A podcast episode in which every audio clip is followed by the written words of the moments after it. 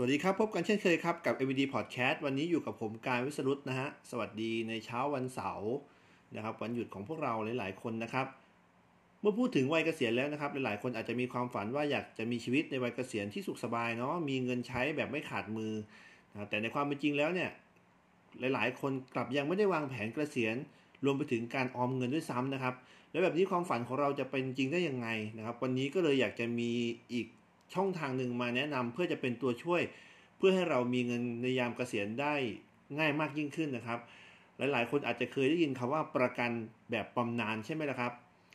ตัวประกันแบบบำนาญนี้นะครับจะมีการการันตีชัดเจนว่าหลังเกษียณเนี่ยเราจะมีเงินใช้เท่าไหร่ ซึ่งจะเป็นตัวช่วยสามารถให้เราวางแผนการเงินหลังเกษียณได้ง่ายมากยิ่งขึ้น แล้วก็เหมาะสมสำหรับการที่คนบางคนเนี่ยอาจจะเก็บเงินนะครับไม่ค่อยเก่งก็คือเป็นภาคบังคับเราเองนั่นนะฮะ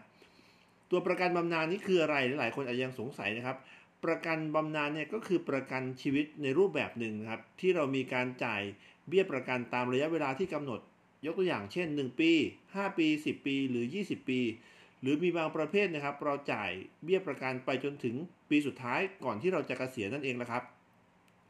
และจะมีการจ่ายเงินคืนนะครับ เป็นจำนวนเงินเท่า ๆกันในทุกปี ตั้งแต่เราเกษียณนะครับ ทั้งนี้แล้วแล้วแต่สัญญานะครับว่า แต่ละกรมธรรม์ที่ตกลงกันไว้เนี่ยมีการเริ่มจ่ายให้ตั้งแต่ปีไหน บางที่อาจจะเริ่มกระตั้งเกษียณคือ 55 ปี หรืออายุ 60 ปีหรือ 65 ปี ไปจนถึง 85 ปีนะครับหรือ 90 ปีเลยนะครับ ยกตัวอย่างเช่นนะครับ สมมุติเป็นประกันบำนาญแบบ AA 85ทับ55 เลขคำว่า 85 ที่อยู่ด้านหน้านั้น หมายถึงปีที่เขาจะจ่ายเบี้ยบำนาญของเราเนี่ยไปจนถึงอายุ 85 ปี ส่วนเลขที่อยู่หลัง 55 นี้หมายถึงว่าปีที่เขาประกันเขาเริ่มจ่ายเงินให้เรา มันก็จะมีแบบแผนแบบนี้ครับ 85ทับ55 หรือ 85ทับ60 นะครับ แสดงว่าเราก็จะเริ่มจ่ายให้เราก็คือ 60 ปีแบบนี้เป็นต้น โดยแต่ละที่ก็จะมีเงื่อนไขในการส่งเบี้ยประกันแตกต่างกันไปนะครับ บางที่อาจจะจ่ายเป็นรายปีนะครับ ตั้งแต่ปีที่เราเริ่มทำประกันไปจนถึงอายุครบ 55 ปี หรือตามสัญญานี้นะครับ ก็จะเน้นว่า จ่ายแบบรวดเร็วก็มีแบบว่า 5 ปีก็มีนะครับ แต่การจ่ายแบบเนี้ยจะค่อนข้างจ่ายเบี้ยประกันค่อนข้างหนัก หรือก็ค่อนข้างเยอะเหมือนกันนะครับ เพราะว่าเราใช้ระยะเวลาในการผ่อนจ่ายน้อยนะครับ ส่วนเงินประกันก็จะขึ้นอยู่กับเราไปเลือกอีกเหมือนกันครับ ว่าเราจะเลือกเป็นแบบเบี้ยต่อปีเนี่ยเป็นจำนวนเงินเท่าไหร่ ทีนี้เรามาลองดูข้อดีกันบ้างครับ ว่าประกันของแบบบำนาญเนี้ยมีข้อดียังไงบ้าง ข้อหนึ่งเลยครับก็คือมั่นใจได้เลยว่าเงินประกันเนี่ย สามารถการันตีว่าหลังเกษียณเราจะมีเงินคืนปีละเท่าไหร่อย่างชัดเจนจนกว่าจะครบกำหนด 2 ก็คือทำให้เราสามารถวางแผนเกษียณได้ง่ายขึ้นนะครับ เพราะเรามีผลตอบแทนที่ชัดเจนที่จะคืนกลับมาให้เรา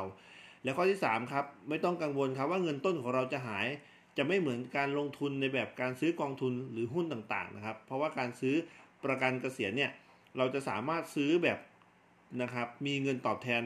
ที่ชัดเจนทุกๆ ปีหลังเกษียณนะครับ แล้วก็ 4 ใช้ลดหย่อนภาษีได้นะครับ เป็นประกันแบบบรรณานั้นไม่ได้อยู่กลุ่มเดียวกับประกันชีวิตนะครับ แต่ว่าเวลาคิดลดหย่อนภาษีเนี่ยก็จะแยกมาอยู่ในกลุ่มที่เป็นกองทุน RMF หรือกองทุนสำรองเลี้ยงชีพนะครับ กองทุนบำเหน็จบำนาญข้าราชการต่างๆ จะมาอยู่ในหมวดนี้นะครับสำหรับประกันแบบบำนาญวิธีการเลือกประกันแบบ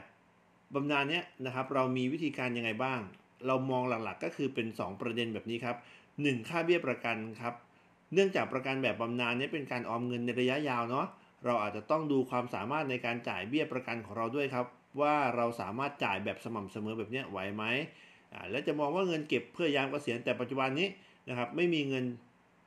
ก็อาจจะลำบากเรานิดนึงนะครับ เพราะฉะนั้นแล้วมันเป็นเบี้ยที่เป็นค่อนข้างระยะยาว แต่ว่าเราได้ใช้แน่ในบ้านปลายชีวิตแบบนี้นะครับ ก็คือว่าเป็นการออมไว้เผื่อชีวิต อันนี้คือ 1 คือเรื่องของเบี้ยประกัน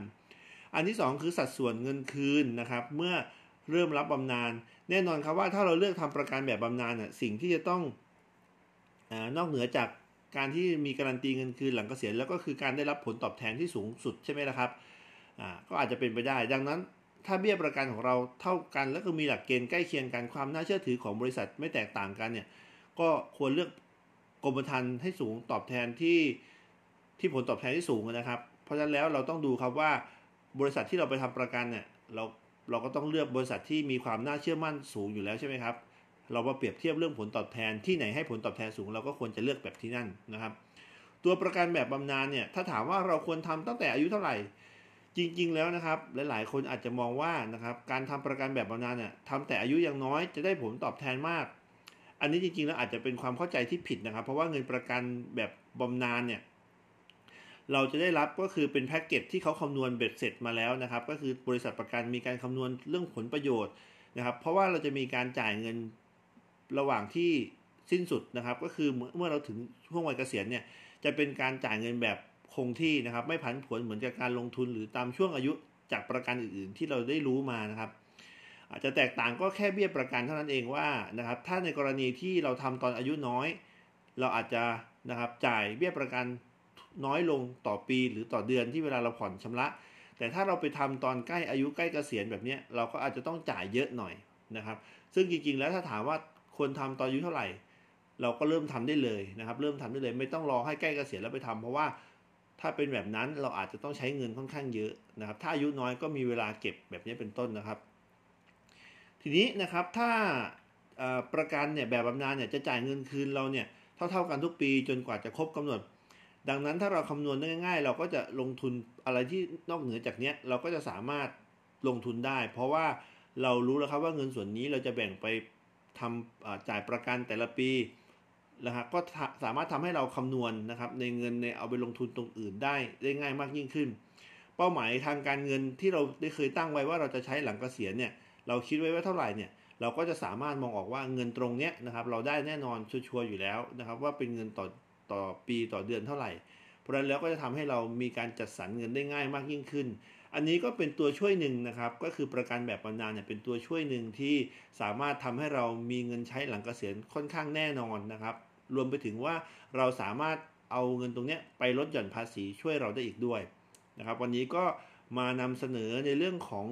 ข้อมูลหรือตัวช่วยอีกอย่างหนึ่งเนาะในเรื่องของรูปแบบประกันแบบบำนาญเพื่อจะเป็นตัวช่วยให้เราไปสู่เส้นทาง ในเรื่องของการเกษียณแบบมีความสุขได้นะครับ ในบ้านปลายชีวิต ก็สำหรับสัปดาห์นี้ก็ฝากไว้เพียงเท่านี้นะครับ แล้วก็ถ้ามีข้อมูลดีๆ ก็จะมาแชร์ให้ฟังอีกนะครับ ในสัปดาห์หน้านะครับสำหรับวันนี้ก็ให้ทุกคนนะครับฝากไว้ด้วยนะครับสำหรับประกันตัวนี้นะครับ ก็เทปนี้อยู่ไว้เพียงเท่านี้ครับแล้วพบกันใหม่ใน EP หน้าขอบคุณมากครับ